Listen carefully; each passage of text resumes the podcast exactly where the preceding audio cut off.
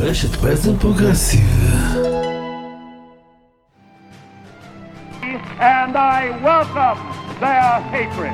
all working together to solve the problem of poverty. Are you willing to fight for that person אוקיי, בומר.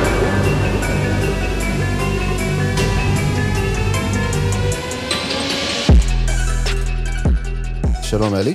שלום, פרק קרוס אובר, כן. מה שנקרא באנגלית. אנחנו אוקיי בומר פוגשת, את קריאת השכמה. אנחנו עושים פרק ביחד אה, כדי לדבר קצת על ישראל, קצת על ארה"ב, על מה שביניהן. מי שלא מכיר, אוקיי בומר זה פודקאסט שלי, אה, אלי קוק, עם אה, נדן פלדמן, שאנחנו עוסקים בסוגיות אמריקאיות למיניהם. אה, וקריאת השכמה, פודקאסט של תנועת עומדים ביחד, שאני ונעמה קוניק מקריינים בו, אבל יש בו עוד כל מיני אה, חברים וחברות מהתנועה שעובדים על ההפקה שלו, שמתעסק בעיקר בסוגיות שקשורות לכלכלה הישראלית, כלכלה וחברה, אה, ובפורמט שהוא בדרך כלל טיפה קצר יותר. אז היום אנחנו נעשה שיחה יותר ארוכה, נראה כמה זמן היא תחזיק, אה, שיותר דומה לפודקאסט של אלי ונדן.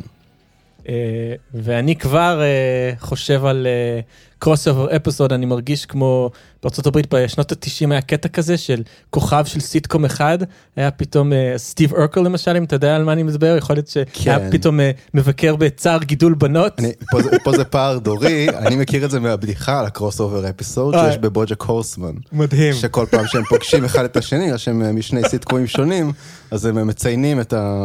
אז הנה, ה-Generation X וה millennials, למרות שבזמן האחרון אנשים כל הזמן, אני נולדתי ב-81 ואני כל הזמן צוחק על millennials, ותכלס כבר הראו לי מספיק אה, הוכחות שכנראה אני נחשב מילניאל.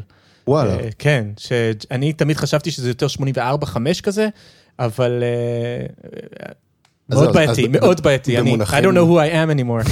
במונחים שלנו, אני, אני דור ה-Y, כלומר אני יל- יליד 93, ואתמול בעצם נחשפתי הפעם הראשונה לעובדה שכבר יש תרבות של זומרס, שצוחקים כן. על הדור שלי שאנחנו זקנים ושמרנים. בטח, יש ויכוח מטורף בטוויטר בימים האחרונים בין הזומרס בדיוק, לבין ה... על הסיפור הזה בארצות הברית, שאנחנו, יותר חשוב לנו אה, באיזה בית אנחנו בהוגוורטס, משיהיה לנו בית. זה כאילו המם שרץ. המון בדיחות הארי פוטר.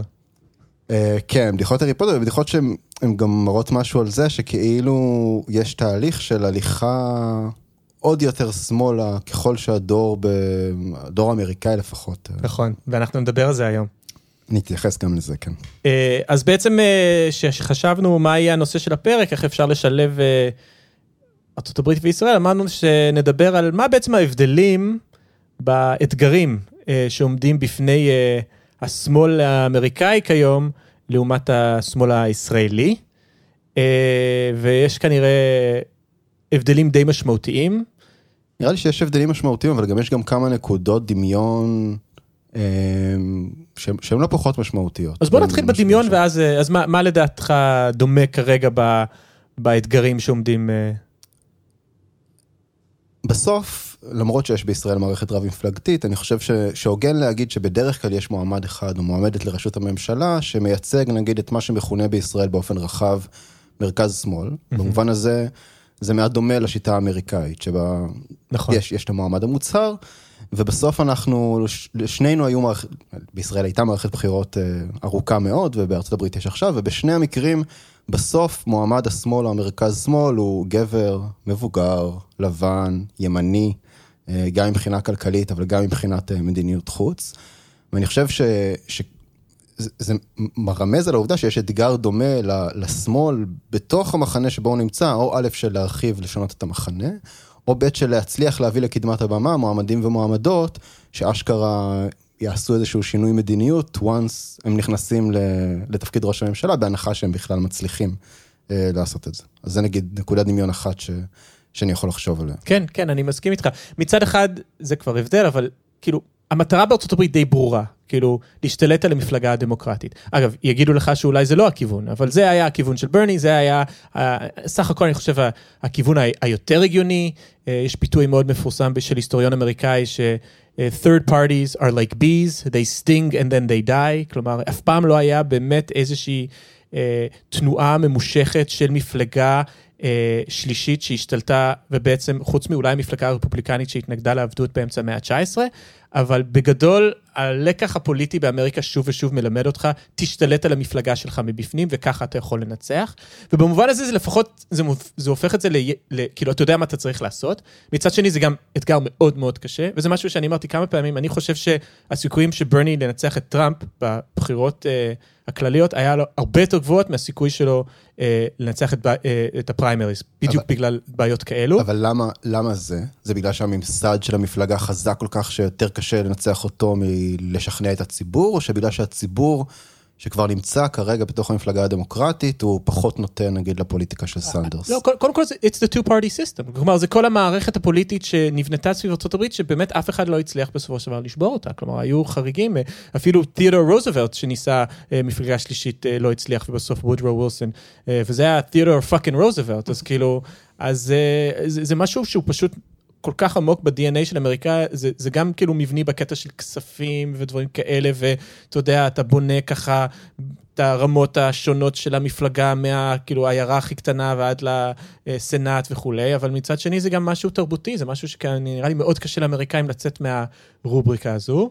וכשאני חושב על ישראל, אבל לעומת זאת, פה, כאילו, נניח שגם השמאל השתלט על מפלגת העבודה, so what? כאילו, המפלגות פה, הם, אין להם בכלל את המשמעות, בטח לא בשנים האחרונות, המשמעות המוסדית שהיו כאילו, כאילו, וואו, תשתלט מפלגת עבודה, תקבל במקרה הטוב חמישה מנדטים. אני חושב ש, שמה שהיה קורה אם השמאל היה משתלט על מפלגת העבודה, וזה משהו שלא יכול לקרות בארצות הברית, זה שאותם אנשים שהיו סותמים את האף והולכים מצביעים לסנדרס, למרות שהוא mm. מנוגד לאינטרס המעמדי שלהם, שהם לא אוהבים את הפוליטיקה שלו, שמיליון ואחת סיבות.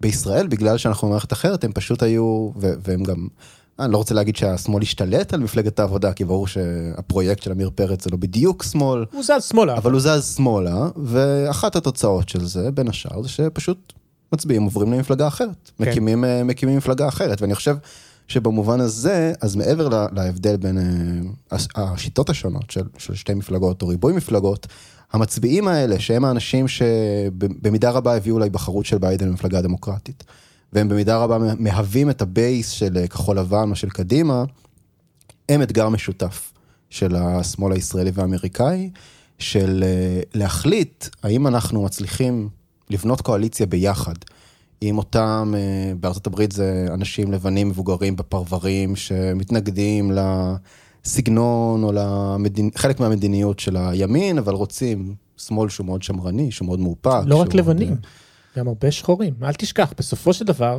מי שנתן לביידן את התנופה שהוא היה צריך בשביל לנצח את ברני, היו נשים שחורות, בנות 60 מהדרום. אמ, טוב, לקחת את ההשוואה הזאת לישראל זה קצת קשה. לא, לא, אני לא משווה את זה לישראל. לא, אה. הבנתי מה אתה אומר. אה, אוקיי, נכון. לא- בישראל, לא, בישראל אין לנו משהו דומה לזה. עכשיו- נכון, לרגע שכחתי שאנחנו ב- מדברים על ישראל. בישראל הד- הדבר היחידי שיכול להיות דומה לזה, אמ, זה, זה רק בהנחה שאתה מניח שיש אה, machine של המפלגה הדמוקרטית שהוא מה שמחזיק את המצביעים השחורים האלה, והוא כן. דומה נגיד למנגנון שש"ס או שיהדות התורה או כל מיני מפלגות כאלה מנהלות פה בישראל, אני לא בטוח שזו השוואה נכונה, מעניין דווקא. אבל. אמ, כן, כן יש את הסקטור בתוך הקואליציה של ביידן, שהוא הוא משמעותי במפלגה הדמוקרטית, שיש לו מקבילה דווקא בהקשר הישראלי. נכון, נכון, אין ספק אמ, שזה.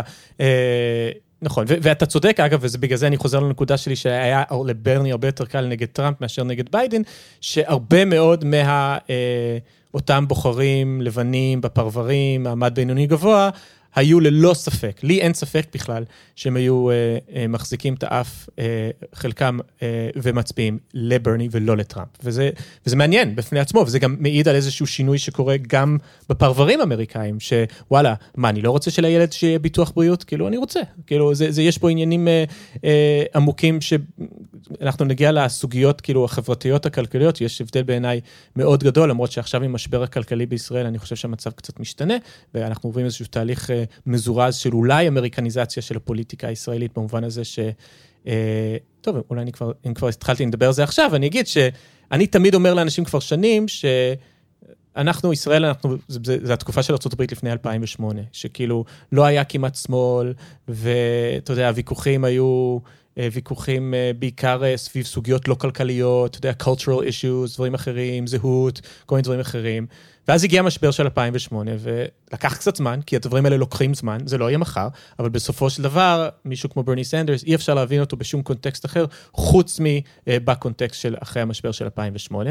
ולדעתי, כאילו, אם המשבר הכלכלי בארץ יימשך, וכרגע אני לא רואה סימן שהוא לא יימשך, אז uh, אני לא אתפלא שבמובן הזה גם פה יהיה איזושהי uh, אפשרות uh, uh, פוליטית uh, חדשה שלא הייתה עד עכשיו. אני מאוד מסכים איתך, לפחות בעניין שבו אנשים נוטים להמעיט בחשיבות של העובדה שלא חווינו את המשבר של 2008 בדיוק. בישראל, כמו שחוו אותו, לא רק בארצות הברית, דרך נכון, אגב, גם נכון. במזרח אירופה, באנגליה, בחלק מהמדינות במרכז אירופה, וכל מיני תהליכים שכאילו הם מקבילים בישראל ובמדינות האלה, נגיד של עלייה של ימין פופוליסטי, או של כל מיני שינויים שקורים בשמאל, הם קורים בישראל, אבל הם כאילו, המאפיינים שלהם מאוד מאוד שונים, דווקא בגלל שלמרות, ויש לנו פה בקריאת השכמה, יש המון המון ביקורת על המצב הכלכלי בישראל, על הכוח של משרד האוצר, על המדיניות החברתית הקמצנית וכולי, זה עדיין לא מה ש, שקורה בארצות הברית, והשפל שאנחנו חווינו כאן, העלייה של מחירי דיור, כל מיני תופעות חברתיות כאלה, הן לא משתוות בעיניי בחומרה שלהן ל...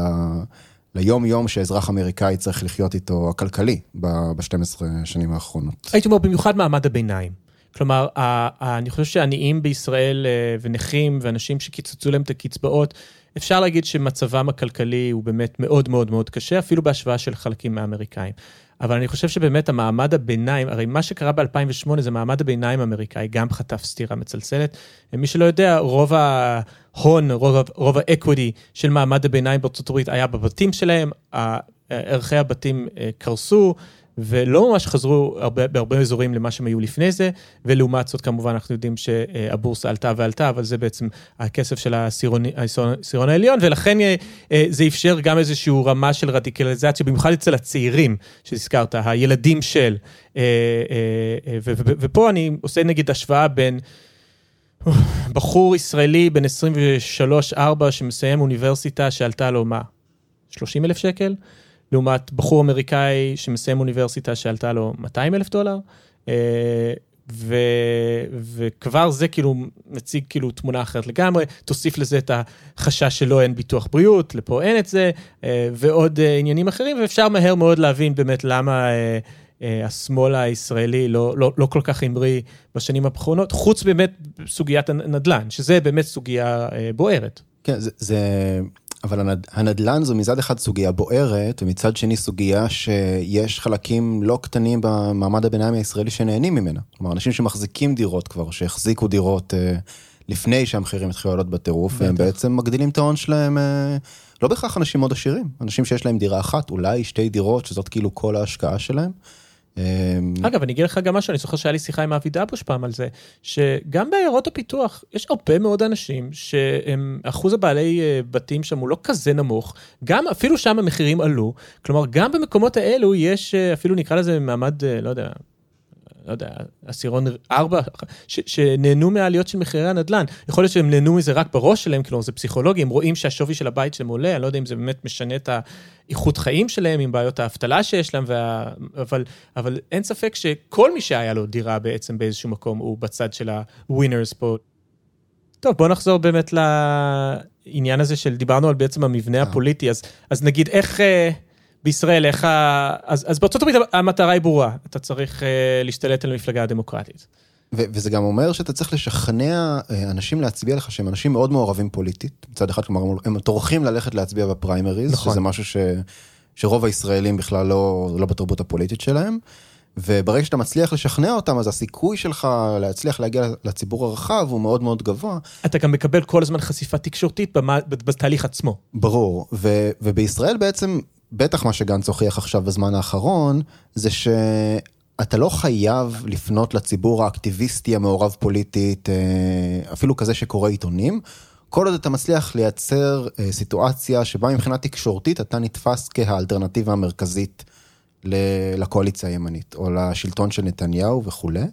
אה, ואנחנו רואים את זה ממש בכל מערכת בחירות לדעתי, בעשור האחרון, בסוף מוכתר, או מוכתר, בדרך כלל זה מוכתר, מועמד אחד, והמועמד הזה הוא זה שנתפס כהסיכוי להחליף את נתניהו, והוא גם זה שמעלה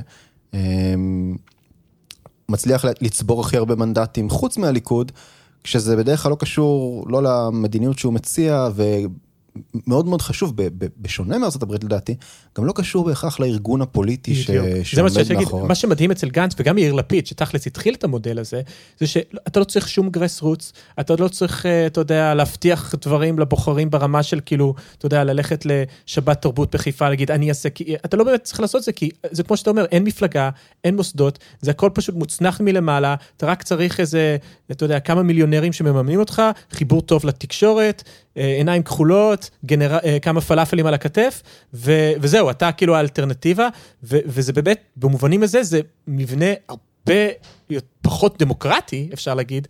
אה, אפילו מכמה שאני בפודקאסט שלי קוטל את המפלגה הדמוקרטית, אבל שם לפחות אתה עדיין צריך לשכנע אה, בוחרים. גנץ לא נבחר על ידי אף אחד להיות המועמד אה, אלטרנטיבי, הוא פשוט, כאילו, אתה יודע, אני לא יודע מי זה, קובי ריכטר, אין לי מושג, לא מבין בזה, אבל פשוט, he was given it. אה, כן, יש שם, גם ריכטר אני מניח שם כסף, אני יודע שאקירוב שם כסף, יש שם כל מיני אנשים שכאילו זה הפרויקט שלהם בעצם. אה, אבל כן, אם בארצות הברית אז יש מין תחושה שנגיד הממסד מכתיר את המועמד אה, בכל מיני דרכים שאתה לא תמיד יודע לשים עליהם את האצבע, אז בישראל זה לדעתי הרבה הרבה יותר קיצוני. כלומר, בארצות באמת- הברית, he puts his thumb on the scale, מה שנקרא. בדיוק. In America, בישראל, there's no scale. כלומר, אין, הוא לא צריך אפילו להראות איזושהי, אתה יודע, אין, עם, עם התפרקות של מפלגת העבודה, אין לנו שום מערכת פריימריז בעצם עכשיו בישראל, אין לנו שום מערכת דמוקרטית שבעצם קובע מי יהיו החברי כנסת שלנו, מי יהיו בעצם המנהיגים הפוליטיים שלנו. Uh, האמת היא שככל שהשיחה הזאת אה, ממשיכה, אני יותר ויותר מבין באמת uh, איזה אתגרים גדולים uh, עומדים בפנינו פה עכשיו, בארץ. ה- היתרון, כאילו, לא, זה, זה כן יתרון, היתרון בעבודה בתוך מפלגה אחת שאין לך איך לצאת או, או להיפרד ממנה, זה שאתה מחויב לייצר ארגונים ותנועות שמכוונים את הפעילות שלהם במידה מסוימת אל תוך המפלגה הזאת, ואני חושב שאחד הדברים היפים שסנדרס עשה, או שקרו בחמש-שש שנים האחרונות, זה שחלק מהתנועות שתפסו את עצמם כתנועות חוץ פרלמנטריות, או תנועות של מפלגה שלישית, או תנועות שהן רק תנועות מחאה, הצליחו להתאחד ולהגיד, זה קרה גם בלייבור הבריטי וגם נכון. בארצות הברית. אין מה לעשות, אנחנו נבנה, נבלע את הצפרדע, סליחה, של לעבוד בתוך המפלגה הזאת, שאנחנו לא מסכימים עם הכל, ואנחנו נארגן אנשים כדי שהמפלגה תאמץ את ה Green New Deal, תתמוך בסיום המלחמה בעיראק, תעשה כל שורה של מדיניות אה, וכולי. ובגלל שבישראל אין את היכולת להשפיע באופן הזה על אה, פעילות דמוקרטית דרך ארגון של אנשים, או שהיא יכולת מאוד מאוד מוגבלת מבחינה מבנית, אז אנחנו גם לא רואים את אותה צמיחה, זה, זה, זה לא כל הסיבה, אבל לדעתי זה אחת הסיבות שאנחנו לא רואים את הצמיחה של אותן תנועות גראס רוץ שמארגנות בני אדם אה, לעשות לובי ביחד לטובת מטרה מסוימת, כי הגוף שמולו אתה עושה את הלובי הוא גוף נורא מופשט. כלומר, מול מי אתה נלחם, בתוך מה אתה נאבק. אה, אז במובן הזה, זה, זה לדעתי אחת הסיבות שאנחנו לא מצליחים לייצר פה מוקדי כוח דומים למוקדי הכוח שהשמאל האמריקאי מצליח לייצר במידה, זה שאין לנו את המסגרת הזאת לעבוד בתוכה, שמאוד לא ברור מה המסגרת הזאת. אני אגיד לך יותר מזה, ש, שגנץ ישב עם כל ה-think tank שלו ובחר פשוט את כל הרשימה שלו. האם יש מישהו אחד ברשימה הזו שאתה אומר, אה, בוא נבחר אותו כי הוא, אה, הוא יביא קולות מהרחוב השמאלני? כאילו, יש, יש, יש אה, מישהו אחד כזה, אסף זמיר אולי? הוא כאילו על תקן ה... אולי מיקי חיימוביץ'? מיקי חיימוביץ' חושב, אולי. זה, זה יותר נכון לומר הרחוב הבורגני. בדיוק, זה הרחוב. הבורגני, אתה מבין? אז, אז במובן הזה, תחשוב, הוא בוחר ש- 40, לא יודע, 35, אפילו אחד, אני לא חושב, אתה יודע, אולי זה ניסנקורן, אני לא יודע, כאילו, לא היה אחד שם שהיית אומר, אוקיי, הנה הוא, כאילו, אתה יודע, כי, כי, כי חוץ מזה זה כזה, אתה יודע, זה היה כזה, אה, אני חייב את האתיופי, ואני חייב את הרוסי, ואני חייב את ה... הוא מההסתדרות, ואני צריך את האיש שהייתה מיקי חייבוביץ', אסף זמיר, כאילו, לכולם יש איזשהו פלח, כאילו, אתה מבין, לשמאל אפילו אין את זה. מה שמעניין בייצוג, אה, הבחירה של ייצוג של מועמדים ביש עתיד או של כחול לבן, זה שהרבה פעמים בעיניי לפחות, הבחירה במועמד אה, מהעדה האתיופית, או מועמדת ערבייה, או מועמדת אה, יוצאת ברית המועצות, היא לא נועדה לפנות אל הציבור הזה. אה, יפה. היא נועדה ל... איך קוראים לזה? I call it the Benetton catalog effect. אתה יודע, אתה זוכר את הקטלוג של בנטון? שאתה צריך אחד מכל צבע, זה כזה, זה, זה המולטי-קולטורליזם הבורגני שאנשים, אה, זה גורם להם להרגיש כזה חמים ונעים בפנים. בדיוק, זה, זה, זה שילוב של שני הדברים. מצד אחד... אנחנו לא כמו הם, הגזענים האלה. בדיוק. לא... יש פה מגמות סותרות, כי מצד אחד זה, זה ממשיך לשכפל את עצמו אה, מבחינת הייצוג של קבוצות שלא באמת מצביעות לשמאל מרכז בישראל, אבל מיוצגות נכון. נכון. אה, בכזה שימוש אינסטרומנטלי כחברות וחברי כנסת, בעיניי כדי לסמן יותר לבורגנות אה, במרכז הארץ, שהנה אנחנו inclusive וכולי. מצד שני, אה, לפחות בתחום המגדרי, אז כחול לבן הוכיחו שזה גם לא חובה בישראל. כלומר, שאתה יכול לוותר נגיד על ייצוג של נשים, או על ייצוג משמעותי של נשים, מה ש... שהיה נראה שדווקא נמצא במגמת עלייה, ועדיין אותם אנשים ימשיכו להצביע לאלטרנטיבה, גם כשהיא ממש במופגן, כמעט כמו מפלגה חרדית, סגורה לגמרי בעמדות ההנהגה שלה כלפי נשים. זה מדהים, זה, זה כל כך נכון. תמיד ראית את הארבעה, חמישה גברים האלה שכחול לבן לא היה שום אה, ייצוג נשי, זה, זה ממש נכון. אה, עוד דבר שאמרנו שנדבר עליו בהקשר של האתגרים האלה, זה, וההבדלים כבר, זה העניין הדורי. אתה כבר ציינת את זה, וזה כבר ידוע שארצות הברית, הדור הצעיר, אה, עבר איזשהו תהליך, אה, אתה יודע, פה אפשר להיכנס לוויכוח מה זה בדיוק להיות ווק, ומה זה בדיוק השמאל האמריקאי, והאם חלקים ממנו באמת אה, הם לא פשוט ליברליים על סטרואידים במובנים מסוימים, אבל בכל זאת אין ספק שאני רואה איזושהי מידה של רדיקליזציה של החבר'ה הצעירים, אה, גם בנושאים חברתיים כלכליים וגם בנושאים, אה, ברור, של, גם של נושאים של אה, מגדר וכולי, וגזענות. והייתי אומר שההפך הוא נכון בישראל? ככל שאתה יותר מבוגר, אתה נותן להיות... אני חושב שפשוט נכון לומר שהמחלוקת לא כל כך חריפה.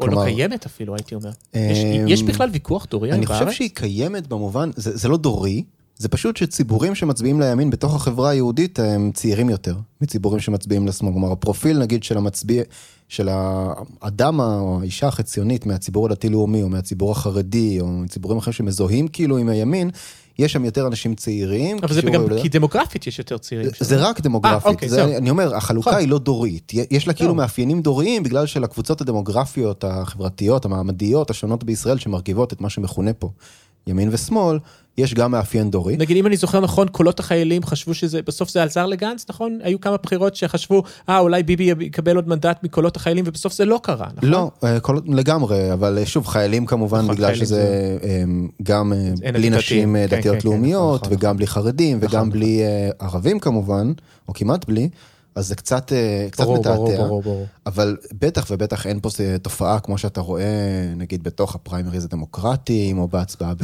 שם הפודקאסט שלי זה אוקיי בומר, מי שלא יודע, אוקיי בומר זה בעצם התגובה הצינית שהמילניאלס או הזומרס, הצעירים אה, נותנים, שהם שומעים מאיזה זקן אמריקאי שכשאני הייתי בגיל שלך היה...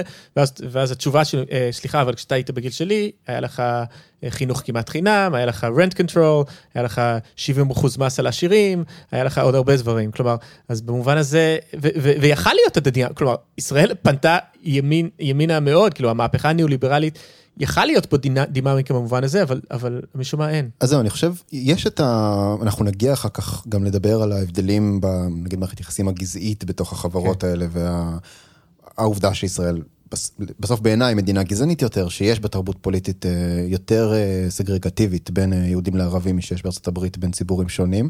אבל אני חושב שזה כאילו לוותר לעצמנו קצת, להגיד, זה רק בגלל הגזענות בישראל שאין פה פער דורי, או שזה רק בגלל השירות הצבאי, שזה גם משהו שעולה הרבה פעמים כאיזה ממתן פוליטי, או שולח ימינה מבחינה פוליטית. מעניין, לא חשבתי אני על חושב זה. שדווקא התמונה כאילו שאתה תיארת של שני הסטודנטים שמסיימים תואר ראשון, כן. ובאיזה מצב הם מסיימים אותו, זו תמונה נורא נורא חשובה.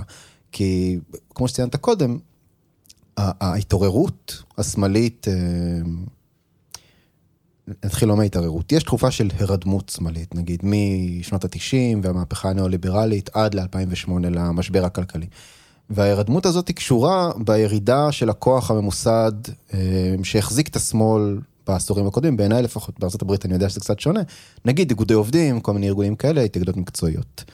והתשובה ש, שנוצרה לזה אחרי 2011, נגיד, אה, בכל מיני מקומות, זה לייצר מבנים, אה, מבני כוח שהם לא מבוססים בהכרח על חלוקה לפי מקום עבודה. כלומר, על תנועה שהיא תנועה פוליטית או גיאוגרפית או גזעי, כל, כל מיני התארגנויות, אבל שהם לא בתוך האיגוד המקצועי.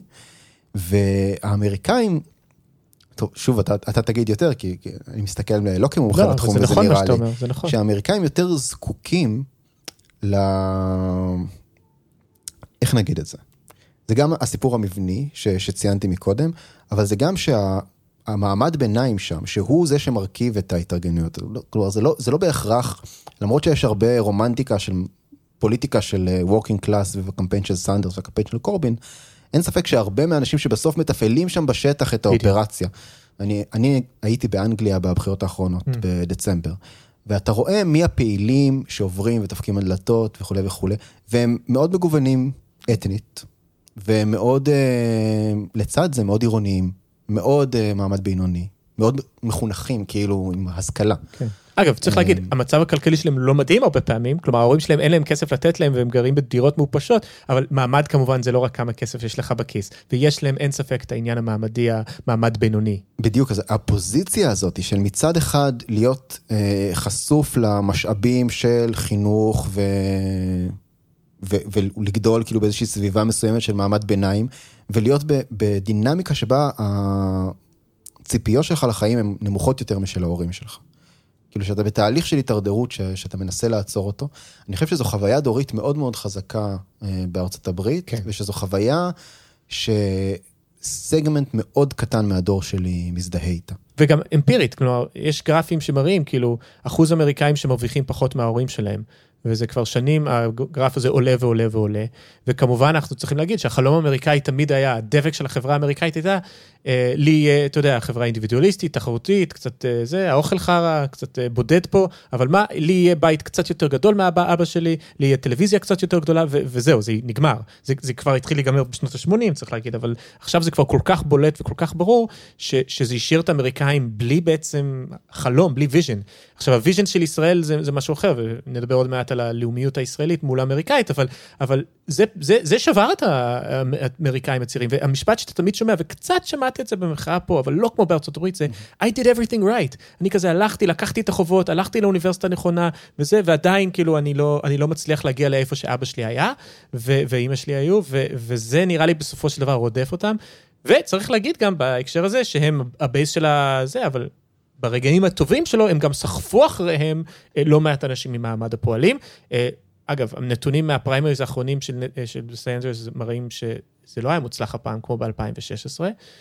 כמות הקולות שהוא קיבל ממעמד הפועלים כנראה ירד, אבל, אבל ב-2016 זה היה מובהק. אני חושב שעדיין, בטח, אתה יודע, אתה רואה דוגמאות כמו העובדים הלטינים ש...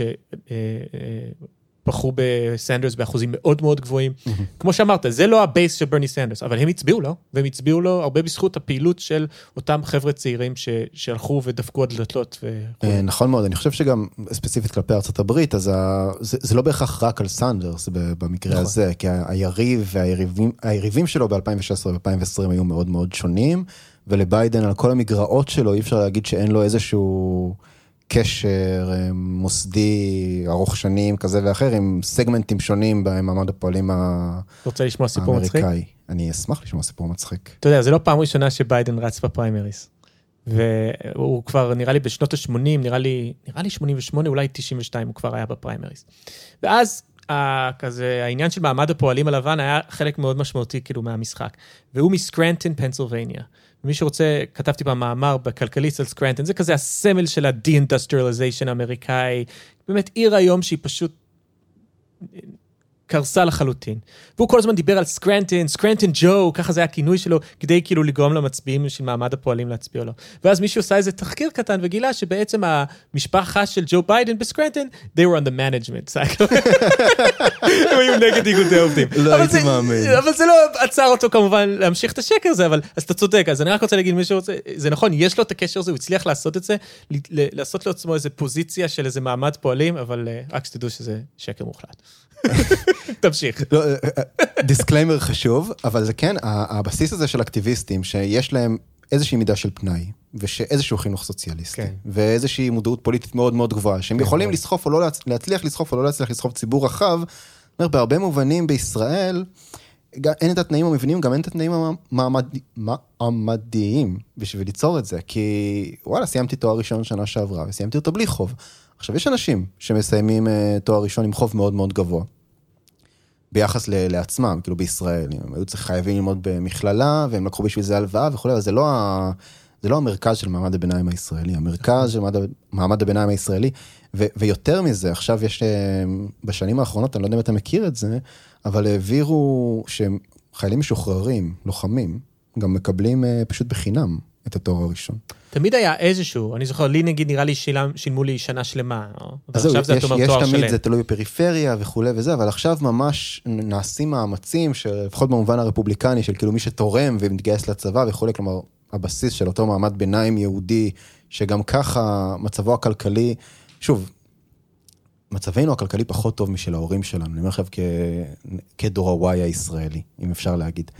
אבל אני עדיין חושב ש... שזה לא אותו הדבר כמו הסיטואציה הדורית בארצות הברית, ובאמת במובן הזה... גם תלוי יש- מי אתה, נגיד, האם מישהו ממעמד אה, פועלים, או אפילו מעמד בינוני נמוך אה, בארץ, האם המצב שלו גם פחות טוב מההורים שלו? נגיד, אני חושב על... אה, אני לא רוצה להכליל, אבל מישהו שלא יודע, ההורים שלו לא הלכו לאוניברסיטה, הוא הלך למכללה, ועכשיו הוא עובד בחברת פיתוח. אני סתם מנסה... אני חושב שכאילו, שלא בהכרח. שיכול מאוד להיות ש... שיש הרבה ישראלים שהם במסלול כלכלי ש... בדיוק. שהולך למעלה, בדיוק. ולא למטה. אגב, גם אנחנו יודעים שבמוביליות החברתית בישראל היא גבוהה יותר משמעותית מארצות הברית. ישראל היא מדינה עם אי שוויון מאוד גבוה, אבל מוביליות חברתית יחסית סבירה, אה, לפחות בקרב... אה, כן, אני מפחד שאנחנו אה, נחטוא פה לזה. אבל- לא נכון, למה? קודם דיברנו על כמה שישראל תפוקה בקטע הפוליטי ואין לנו סיכוי, אז אל תדאג, אנחנו מאזנים את זה. אנחנו מאזנים. לא, די, אי אפשר, המצב הכלכלי פה הוא לא... זה נכון, כש- אנשים לא מתים כי אין להם אינסולין. כשלוקחים דוגמה קיצונית כמו בדיוק, שזו באמת. מדינה שכאילו, אלוהים ישמור אותנו, מהמבנה החברתי שיש שם, כל כך הפירורים שהמדינה מספקת לאזרחים בחלק מהמקרים. וגם אנחנו בדרך לשם, אתה יודע, בסופו של דבר, אם נסתכל נגיד על ההתמודדות בקורונה, ארה"ב יצאה הרבה יותר שמאלנית מישראל. התוכנית החילוץ אה, של טראמפ, אני לא רק מדבר על ה-1200 דולר, הוא גם העלה בצורה משמעותית את אה, דמי האבטלה, היו כאילו, בכלל ההוצאה הציבורית עלתה באחוזים יותר גבוהים, כאילו במובן הזה, אה, ישראל בדרך של תהליך אמריקניזציה, במובן הזה שחכה עוד כמה שנים ואולי כבר לא נדבר ככה. אה, קודם כל חד משמעית, כלומר אנחנו לגמרי בכיוון של להידמות יותר ויותר, והתגובה לקורונה, האמת, אני, אני לא, לא אוהד של ממשלת ישראל ושל המדיניות הכלכלית שלה, אבל לפעמים אתה מסתכל על מה שהם עושים, וזה נראה פשוט מטומטם. הופתעת. מבחינה פוליטית, איך אתם יכולים לאפשר. לדבר כזה לקרות? ואני חושב ש, שאולי אחת, אחד ההסברים לזה, וזה הסבר שהוא טיפה פוליטי, אבל הוא, הוא, הוא לדעתי יכול, יכול לענות על איזושהי שאלה בהבדל בין ארה"ב לפה, זה שבכל זאת הברית מנגנוני השליטה הדמוקרטיים על הכלכלה הם טיפה טיפה טיפה יותר אה, גמישים. כלומר, יש עדיין יותר כוח לנבחרי ציבור ולקונגרס ולנשיא לעצב מדיניות כלכלית, ובהרבה מקרים אין את יכול להיות אגף שזה- התקציבים. אין, אין את אגף אין, תקציבים זה באוצר. נכון. זה- הסנאט והקונגרס קובע את הדברים האלה. מדיניות פיסקלית בארצות הברית נקבעת על ידי פחות או יותר נבחרי הציבור. כמובן זה לא מדיניות מוניטרית, וכתבתי מאמר עכשיו בזמן הזה על כל העניין הזה, אבל, אבל עדיין, אתה צודק לגמרי. פה החונטה של אגף התקציבים שולט בכל, ו, וזה הבדל באמת מאוד מאוד חשוב. ובמובן הזה, ה... יכול מאוד להיות שהמשבר שאנחנו נכנסים אליו, קשה עוד להגיד מה בדיוק יהיה ההיקפים שלו, מה תהיה המשמעות הכלכלית שלו, אבל שהוא תוצר לוואי לא רצוי של העברת כוח למשרד האוצר, ולא בהכרח אה, התוצר שהפוליטיקאים מהימין ומהשמאל שדאגו לו היו רוצים. כלומר, שיכול להיות שאם הם היו צריכים, הממשלה הנוכחית, לכתוב את אה, תוכנית התגובה האידיאלית מבחינתם לקורונה, זה היה יוצא משהו שהוא יותר שמאלי ממה שיעבור בסוף בתקציב המדינה ש... שבאמת הולך לעבור. לא כי הם רוצים או חד כי זה משמעית, חשוב, אלא חד כי... משמעית. הם פשוט, יש כי הם להם- פוחדים לא. להיבחר שוב. בדיוק, להם That's how democracy fucking works. הפקידים האלה במשרד האוצר, לא אכפת להם, הם יכולים לעשות סצנה, זה לא, הם לא הולכים לאבד את העבודה שלהם, אה, הם רק, רק ההפך, ככל שאתה יותר קמצן, ככה נראה שאתה מתקדם יותר בתוך הבירוקרטיה הזו. ולעומת זאת, מישהו כמו כחלון הלך הביתה כי היה בעיה כלכלית, מחירי דיור, והוא לא הצליח לפתור אותה, ותאמין לי, הוא ניסה, כי הוא ידע שילך הביתה. אז ברור, ככה הדמוקרטיה, תמיד אנשים אומרים לי, היי אלי, אתה קצת נאיבי, דמוקרטיזציה של הכלכלה. אני לא נאיבי בכלל, אבל זה, זה, אני לא בונה על זה שזה יהיה, אני, אני לא מדבר על הנחמדות של הפוליטיקאים, אני מדבר על זה שהם רוצים להיבחר שוב. אז, ובסופו של דבר, במשברים כלכליים, במיוחד זה בא לידי ביטוי, הם יודעים שהם צריכים לספק את הסחורה. חד משמעית, אני חושב שגם דמוקרטיזציה של הכלכלה זה, זה לא ערובה לזה שההחלטות שאנחנו כאנשי שמאל רוצים יתקבלו, בדיוק. אבל זו כן ערובה ליכולת לנהל מאבק על, ה, על העמדות האלה. כלומר, כש, כשיש הוצאה של חלקים מסוימים מהכלכלה, מחוץ למשחק הפוליטי. עכשיו, הם לא באמת בחוץ, אבל כן. הם נתפסים אצל הציבור כבחוץ. כלומר, והציבור אומר, ראיתי, הקימו עכשיו אה, קבוצת, קבוצת פייסבוק, סליחה, של המאבק של העובדות הסוציאליות. ואחת התגובות שם הייתה, אמ, אסור שהמאבק יהיה לא פוליטי, מישהו כתב פוסט על זה שצריך להילחם בימין ובמיניות שלו וכולי, וענתה לו עובדת סוציאלית שאומרת לו, אני דווקא זוכרת את המאבק של 94, שב-94, ממשלת רבין, כאילו, יצאנו לשביתה מאוד מאוד ארוכה על הפגיעה בשירותים החברתיים והקיצוצים וכולי וכולי וכולי. אז כשהאזרחים, שאתה כאילו מנסה לשכנע אותם להצביע לצד פוליטי כזה או אחר, הם א' לא רואים הבדל בין השמאל לימין מבחינת. המדיניות הכלכלית, ובצדק, וב' אפילו אם מישהו מבטיח להם אה, משהו שונה, הם יודעים ש- שאין באמת דמוקרטיזציה של הכלכלה בישראל. כלומר שבסוף, באגף תקציבים, או איפה, ש- יכול להיות אתה יודע איפה יש דמוקרטיזציה של הכלכלה בישראל? נו. במרכז הליכוד. למה אין אובר? בגלל נהגי המוניות. זה ברוך, ברוך השם, וזה יישמע לחלק מהמאזינים שלנו, אני מניח, קצת אה, סותר אולי את הקו הפוליטי של, של הפודקאסט, או של, שאתם מכירים מה, מהשיחות שלנו בדרך כלל, אבל האמת היא שמרכז הליכוד, יושבים חלק ממוקדי הכוח, שממש מחזיקים ב... בציפורניים, בחבלים האחרונים של, של סקטורים שלמים בכלכלה הישראלית שיכולים להפוך לסקטורים... אה, גם, גם כשאני חושב נגיד איך עמיר פרץ הצליח לה, להעלות את שכר המינימום. כי בסופו של דבר, ואגב, זה חוזר להשוואה, המצב, הליכוד הוא עדיין, החבר כנסת החציוני בליכוד הוא כל כך פחות, לא כל כך, אבל הוא פחות ימני כלכלי מהחבר כנסת החציוני במפלגה הרפובליקאית. כלומר, ו, וזה קשור לא, לאותם מבנים, שאגב, כרגע עם התפרקות של מפלגת העבודה, זה, זה רק הליכוד, כאילו. אה, קודם כל לגמרי, וב' הייתי אומר אפילו לא רק במפלגה הרפובליקנית, גם במפלגה הדמוקרטית, כלומר יש המון דמוקרטים שאפילו לא תומכים ב- בפיתוח בריאות אה, לכולם, שזה מין עמדת, אה, בס- ברור שאף אחד בליכוד לא ידמיין לעצמו, אולי, אולי ששרן השכל ו... בדיוק, אבל שרן השכל היא מספר 32, היא לא מספר בדיוק. 4.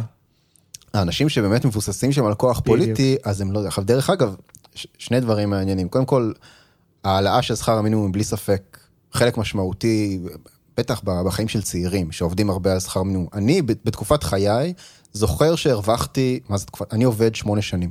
זה, זה התקופה שמותר לי לעבוד כאילו כבגיר.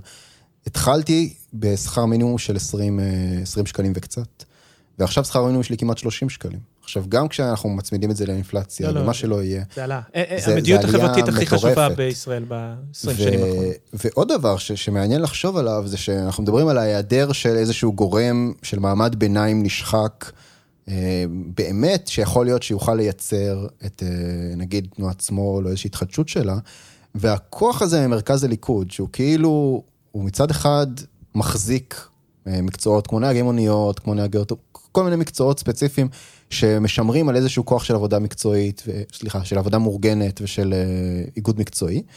מצד אחד הוא מונע את ההידרדרות הכלכלית, ומצד שני הוא מחזיק מאוד חזק את המבנה הזה שבו במקום שתהיה תנועה פוליטית, אה, נגיד יותר שמאלית, ש...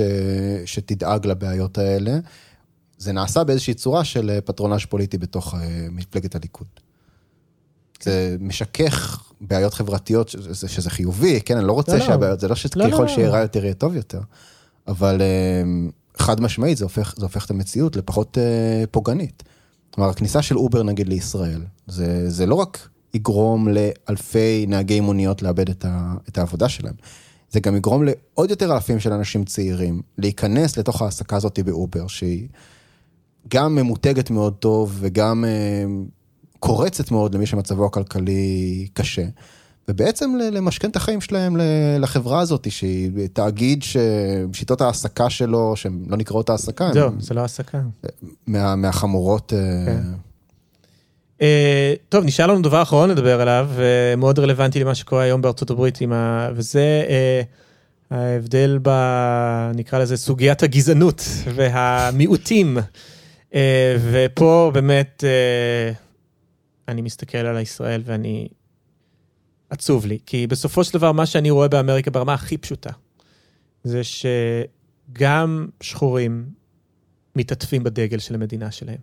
גם הם יכולים אה, לשחק את הקלף הלאומי. גם אפשר להיות, יש צדדים ככה ימנים לשחורות אמריקאית, אפילו בקטע הזה של לאומיות, ו, וכולנו ביחד, ו, ושחור, ויראו לך פרסומת של צבא, ויש שם חייל שחור, ויהיו לך פרסומת, וכמובן שבישראל הסוגיות האלה הן כל כך יותר מורכבות, ובאמת אני, אני, אני לא יודע איך אפשר למצוא פה, כי, כי ברור ש... העתיד של השמאל של ישראל הוא עתיד אה, ערבי-ישראלי. זה, זה חד משמעית, זה כל כך ברור מאליו. אגב, ערבי מה שאני- יהודי. אה, אה, אה, מה אמרתי? ערבי אה, סליחה, ישראלי. סליחה, ערבי יהודי. אה, אבל, אה, אתה יודע. אה, אה, ו- למרות שמצד שני, אני אני- לא יודע, תגיד לי מה, אני מרגיש שכאילו, אני מדבר קצת עם ה... אה, נקרא להם הסאחים של בני 50-60, וכאילו, בקטע של רק, רק לא ביבי הזה, כאילו, ראיתי איזשהו שינוי קטן ליחס שלהם כלפי המיעוט הערבי בבחירות האחרונות, של כאילו, אה, ראיתי אנשים שפעם לא היו חולמים לחשוב על יכניסו אותם כל, לקואליציה. כל, כל עוד זה עוזר לנו להיפטר מנתניהו, בדיוק. אנחנו אז אולי- מוכנים, אנחנו עושים איזשהו אקט של...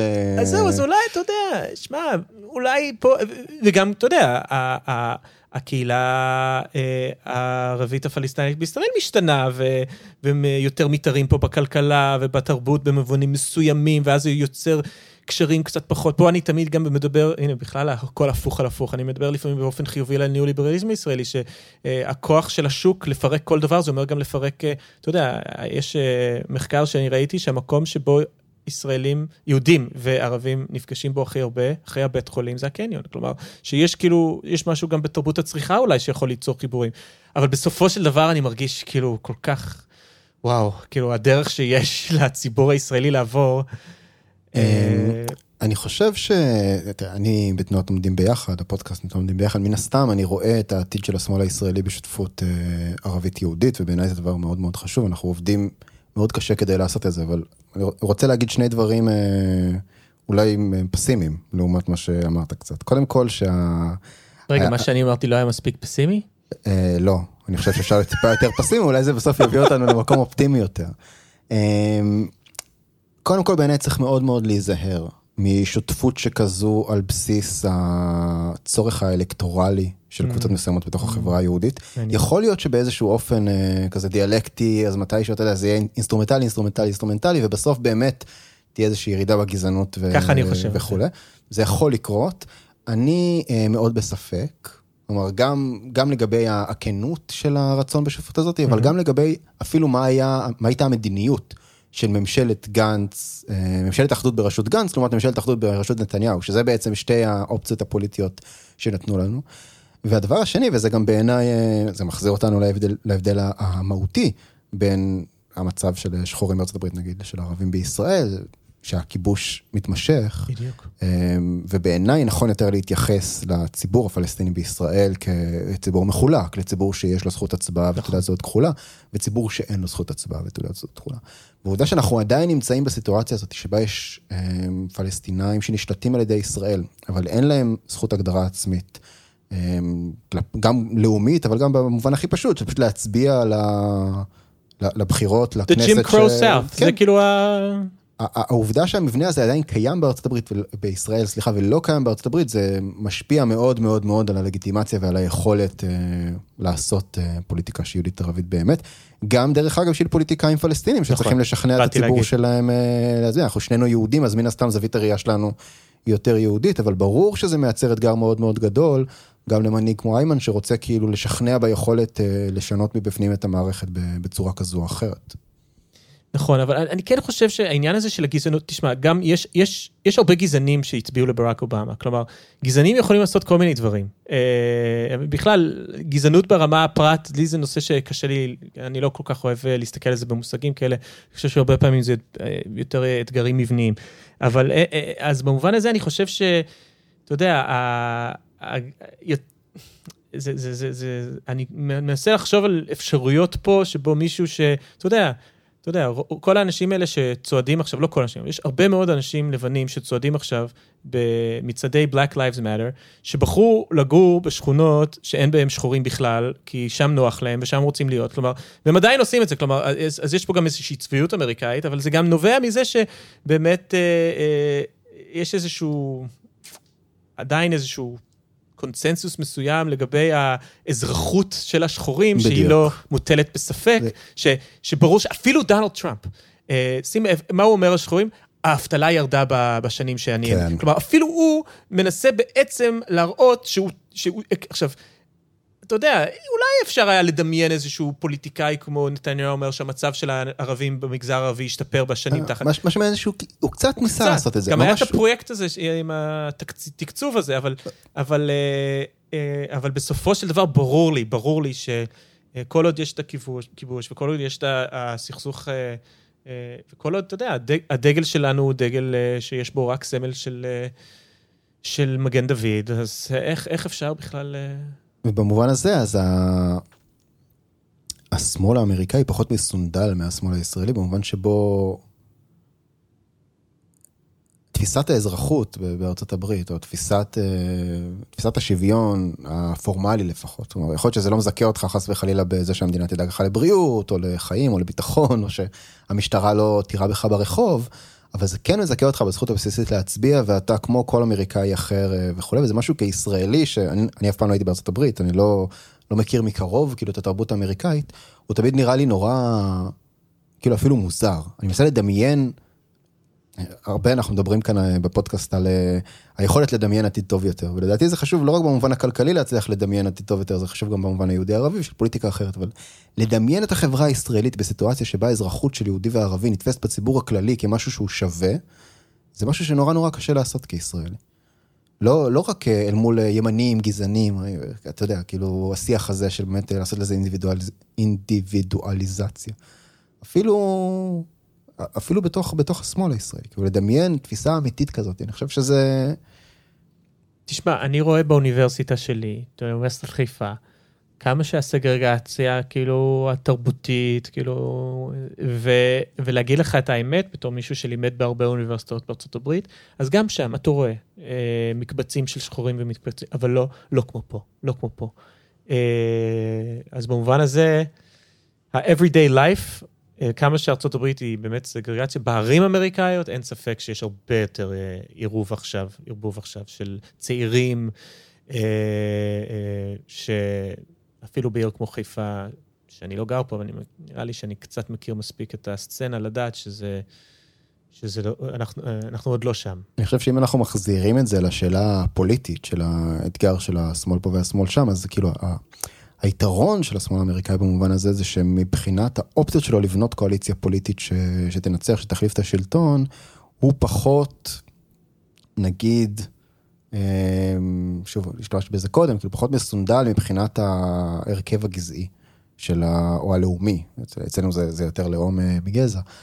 כן, אה, מצד שני, it can also be co-opted. כלומר, אתה יכול גם, קל מאוד לקחת את הפוליטיקת הזהויות הזאת, ו, ובעצם, אתה יודע, לא סתם התאגידים רצים אה, להכריז על Black Lives Matter בשבועות האחרונים. להם זה מדהים, זה כאילו, אין פה שום מחיר שהם צריכים לשלם, וואו, איזה יופי, אנחנו לא מדברים על מיסי רכוש יותר, כמו שהיה לפני שנה, שכאילו, Black Lives Matter, we're on board. זה, כאילו. זה נכון, אבל כאילו האמריקאים נמצאים בסיטואציה שהם ממסחרים סיטואציות שבבסיס הן שמאליות, כלומר מבססים, הם, סליחה, עושים מסחרה מאיזשהו שוויון אה, גזעי וכולי, ואצלנו אנחנו להפך, כלומר אנשים מרוויחים על ההפרדה ועל הגזענות בהרבה מקרים. אתה לא רואה תאגידים ישראלים אה, מאמצים בשמחה את המאבק נגד הכיבוש, או את המאבק אה, נגד גזענות. לפעמים, אה, בנקודות קצה. אתה, תראה אותם בתוך החברה היהודית אולי, את האינטרסים של ההון כזה לוקחים צעד ואומרים, כן, לבנים ויוצאי אתיופיה כולם אותו דבר, או אנשים, כאילו איפה שיש אינטרס כלכלי, אבל זה, זה הרבה פחות קורה, ויכול להיות במובן הזה שדווקא היה מועיל לנו קצת, כאילו, איזה קואופטציה של ההון בישראל. אני חושב ש, שההון אשכרה. רואה אה, שהסכסוך הלאומי בישראל הוא מה ש... אחד הדברים המשמעותיים שמונעים את היצירה של קואליציה אה, שתשנה את המפה הפוליטית אה, בישראל. ו- ולכן גופים כמו כחול לבן, אתה מסתכל שוב מבחינה פוליטית, כאילו. למה שגנץ לא אה, ילך וינסה לחתור לקואליציה עם המפלגות הפלסטיניות, עם, המפלגה, עם הרשימה המשותפת? אין, אין בזה היגיון מבחינת הצורך להשיג כוח פוליטי. יש בזה היגיון מבחינת הצורך לשמר מבנה, מבנה כוח מסוים בתוך המערכת הפוליטית כמו שהוא קיים. ולכן גם כשהסיכוי להיות ראש ממשלה תלוי בזה, הוא לא מסוגל ללכת ולעשות את הצעד הזה, כי זה לא באינטרסים של הכוחות שמממנים אותו, מארגנים אותו, מייצרים אותו כ, כפוליטיקאי, כאילו. מעניין, נכון. כאילו, אנחנו נוטים להגיד, אה, הוא פחדן, אבל אתה צודק, זה, זה אף פעם לא עניין רק אישי, זה משהו הרבה יותר עמוק מזה. Uh, כן, תשמע, אני, אני תמיד בקורסים שלי, אני מראה ככה פרסומות משנות ה-80 שהתחילו, שנות ה-70 כבר, שאתה מתחיל לראות uh, תאגידי ענק כאילו פונים לציבור השחור ופרסומות של שחורים, ואני אומר להם, תקשיבו, אתם לא יכולים להבין כמה העובדה שארצות הברית היום פחות גזענית ממה שהייתה, קשור גם לזה, לזה שאתה מדליק טלוויזיה בארצות הברית ויש פרסומות עם אה, משפחות מעורבות, ויש, זה כאילו, זה ברור, אנחנו יכולים לצקצק בלשון כמו ש... אבל אתה צודק, כאילו, a little co-option אה, תאגידי, אה, אתה יודע, הם האנשים הכי חזקים ב, ב, בעולם שלנו. כן, אבל אני חושב שלא סתם, כלומר משהו, ונראה לי כבר לא יהיה לנו זמן להיכנס לזה פה, אולי זה, זה שיחה לזמן אחר, ואולי גם יש משהו במבנה הפוליטי בארצות הברית שהפך את הדסגרגציה לרווחית יותר מבחינת ההון, לחלק, חלקים מסוימים ממנו לפחות וכולי, מהמשך השימור הקיים של ההפרדה הגזעית ושל אה, ג'ים קרו וכולי. אני חושב שבישראל, מסיבות שאני באמת לא בטוח, לא בטוח לגביהן, אנחנו לא רואים את אותה תופעה. אין מחיר לכיבוש, אין שום מחיר כלכלי לכיבוש. כאילו, למה הם? כאילו, אתה יודע, הם לא... תראה, בשנות, בשנות ה-90 הליברלים בישראל חשבו שיש. כלומר, בדיוק, אז הם חשבו שיש, ואתה יודע למה? כי פעם היה חרם ערבי. אני חושב שאנשים לא מבינים כמה החרם הערבי היה חשוב. אה, אה, כאילו, העובדה שתאגידי ענק אמריקאים חששו להיכנס לישראל בשנות ה-80 ו-90, איפה זה ואיפה אנחנו היום? לדעתי, אם אתה רוצה להסביר דברים כמו אוסלו וכל התהליכים שקרו פה בשנות ה-90, אתה חייב קודם כל לדבר על הדברים האלה. אני לא היסטוריון של ישראל, אני לא מת... מת... לא מבין בדברים האלה, אבל זה תמיד הרגיש לי נושא שלא הדגישו מספיק, החרם הערבי הזה. אמ, קודם כל יכול מאוד להיות. כלומר, אני לא, באמת לא, לא מבין בזה כלום ולא יודע כלום, אבל אין לי ספק שיש איזשהו משהו, כאילו, שמאפשר למבנה שבו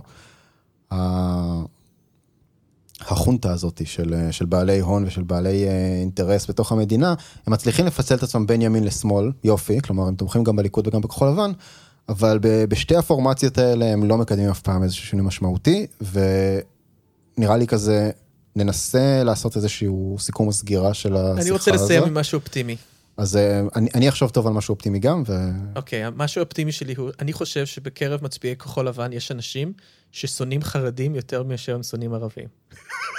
זה הדבר האופטימי? אני צוחק כמובן, אבל אה, זה נורא, אבל פוליטיקת השנאה can go either way. מה שאני רוצה להגיד זה לחזור לנקודה של האינסטרומנטציה שלך, אני לא בטוח שאני מסכים איתך.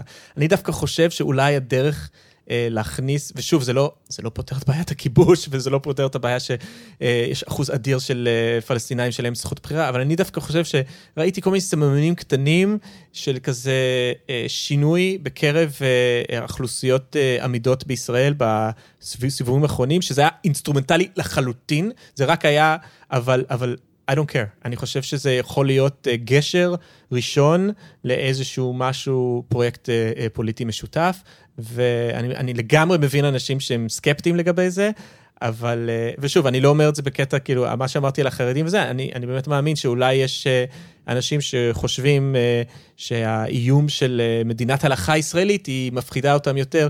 קח את ליברמן, לא יודע, הרגשה שלי זה שליברמן תוקף חרדים בשנה האחרונה יותר מאשר הוא תוקף ערבים. תראה, אמ, והוא כנראה עשה את זה. חבל שלא העלינו את זה יותר מוקדם, כי זה כאילו נראה לי עכשיו אנחנו ממש הולכים לא להסכים, או שלפחות אה, קרוב לזה. אז הנה, זה טוב לא אמ, להסכים בסוף. אז אני אגיד משהו אופטימי מהכיוון השני. אוקיי, יפה. אני חושב שאנחנו צריכים להסתכל על החברה החרדית אה, ועל מצביעי הליכוד, אמ, על שתי, לא אותו דבר, שני דברים מאוד שונים. שני דברים מאוד שונים, אבל נגיד על מוקדי הכוח החברתיים שנמצאים היום בתוך הימין הישראלי, או מה שמוגדר כימין הישראלי, דווקא כהמקום שממנו שינוי פוליטי וחברתי יכול אה, לבוא, בגלל ה... ש- ששם בהרבה מובנים הפוזיציה המעמדית פה אני מסכים איתך לגמרי. אה, ולהפך, אני חושב שאותם אנשים ששונאים חרדים יותר משהם שונאים ערבים, קודם כל זה מאוד אה, נתון לתנודות רוח. אני לא התכוונתי לומר שזה העתיד הפוליטי של לא, השמאל, ברור. אני לגמרי מסכים איתך שאנחנו צריכים ללכת לעשירונים שלוש עד שבע, לאותם אה, מצביעים שדיברנו עליהם, שככל שהמצב החברתי, גם הכלכלי, יחריף, אז אני חושב שיהיה יותר ויותר אה, אחידות לסביב, הדבק יהיה דבק מעמדי ולא דבק אה, זהותני. אני, חושב, אני איתך. אני חושב ש, ש, שיש לי שני דברים אופטימיים להגיד בהקשר הזה, שאחד מהם, במובן האלקטורלי הבסיסי, זה ש-30-35% מהישראלים לא מצביעים. וזה משהו שבתקשורת ובניתוחים פוליטיים הרבה פעמים מקטינים את החשיבות שלו. שיש מיליוני ישראלים שכל בחירות בוחרים בחירה מודעת להישאר בבית ולא לצאת להצביע, כי הם לא מאמינים, כל מיני סיבות, מן הסתם. אגב, אתה יודע שבארצות אה, הברית האחוזים הרבה יותר גבוהים. ברור, ואני חושב שזה גם חלק, חלק מתיאוריית השינוי של סנדרס, שבסוף הוא לא הצליח להוציא אותה אל הפועל, נכון. אה, הייתה ששם יש, אז בעיניי המספרים יותר נמוכים בישראל, אבל גם בשביל לעשות איזשהו מהפך פוליטי לא בהכרח צריך להגיע ל-100 אחוזי הצבעה. לא, לא. אבל אם אתה מצליח להעלות ב-10 אחוזים את אחוז ההצבעה והוא הולך לכיוון שלך, זה יכול להיות מאוד משמעותי. והדבר השני שהוא לא אלקטורלי, זה שהבנייה הזאת של מוסדות שיחזיקו כוח שמאלי, של מוסדות תקשורתיים, מוסדות פוליטיים, אה, תנועות אה, שטח וכולי, היא משהו שהתחיל בישראל הרבה אחרי שהוא התחיל בארצות הברית, אה, ושיכול מאוד להיות, כמו שאמרת, שהקורונה עכשיו, באופן קצת פרדוקסלי, תיתן לו איזשהו בוסט. ואני חושב ש... שאנחנו צריכים בתוך המשבר הזה להצליח להפוך את הרגע לרגע שבו אנחנו משקיעים בבנייה של, של מוסדות כאלה. לאו דווקא שמכוונים עכשיו אל התוצאה האלקטורלית, שכאילו דיברנו איתך. סביבה הרבה היום. תמיד כשמדברים על פוליטיקה, אז כן, אה, גם אנשים שכאילו לא פעילים במפלגות, נכון. מגיעים לדבר על בחירות. אה, אבל כאילו באיזשהו מובן זכינו לממשלת אחדות שאולי תעבוד עכשיו שלוש-ארבע שנים, שתאפשר לנו שקט אה, מצד אחד, ומצד שני, לצערי, תוביל מדיניות מאוד מאוד שלילית כלפי עניים, כלפי מעמד הביניים, כלפי כל מיני קבוצות בחברה הישראלית, וגם כמובן אה, ביחסים בין יהודים לערבים ובמכה של הכיבוש והסיפוח. אה, וזה מדכא, אבל גם יש, יש בזה מקומות לאופטימיות. כן, בעיניי. אני רק אגיד משפט אחרון, הפתרון הוא ברור. אתה יודע, הקואליציה שרוזוולט בנה היה של הדרומיים הכי גזענים בדרום ושחורים משיקגו בצפון. והסיבה שהוא הצליח לעשות את זה וזה החזיק מעמד 30 שנה, היה כי הדבק היה דבק מעמדי, דבק של בעיות חברתיות, כלכליות, ש, אה, שזה אפשר, וזה ברור לי שזה צריך להיות גם הכיוון בישראל, וברור לי גם שהמשבר הכלכלי בארץ אה, ייתן לאפשרות הזאת אה, יותר ויותר אולי, אני לא מאחל פה קריסה כלכלית, אבל אי אפשר להתעלם מהעובדה שזה ישנה פה כנראה את המפה הפוליטית. אני מאחל שהמצב הכלכלי יהיה כמה שיותר טוב, אבל אין ספק שכבר המון המון אנשים כן. אה, קרסו כלכלית. כלומר, אנחנו. כבר אחרי, גם אם הממשלה עכשיו תתעשת, אנחנו כבר כן. אחרי אה, חלק גדול מאוד מהפגיעה. אז נגיד לסיום, שאנחנו מזמינים את כל החברים המנויים וכולי שלנו בקריאת השכמה, להיכנס לתיאור של הפרק וללחוץ על הלינק שיוביל אתכם אה, לפוד של אוקיי בומר, להאזין וגם קצת ההפך. לפרקים. אה, ואני אציין גם, שוב, כמו שאנחנו עושים בכל פרק, שאנחנו התחלנו לפני, אני לא יודע בדיוק מתי הפרק הזה יצא, אבל מהרגע שאנחנו מקליטים לפני עשרה ימים, אה, תוכנית מנויים, והיא מאוד מאוד חשובה כדי שאנחנו נוכל להצליח, אה, להמשיך ולהצליח להוציא את הפודקאסט של קריאת השכמה. אנחנו מזמינים אתכם להצטרף, התכנים של המנויים אולי לא יהיו ארוכים כל כך, אבל הם יהיו יותר דומים בפורמט שלהם אה, למה שעשינו פה היום. אני עשיתי מנוי, אני ממליץ גם לכם. תודה רבה. אה, וזהו, ואוקיי, boomer, ממש תודה. ביי ביי. יאללה ביי.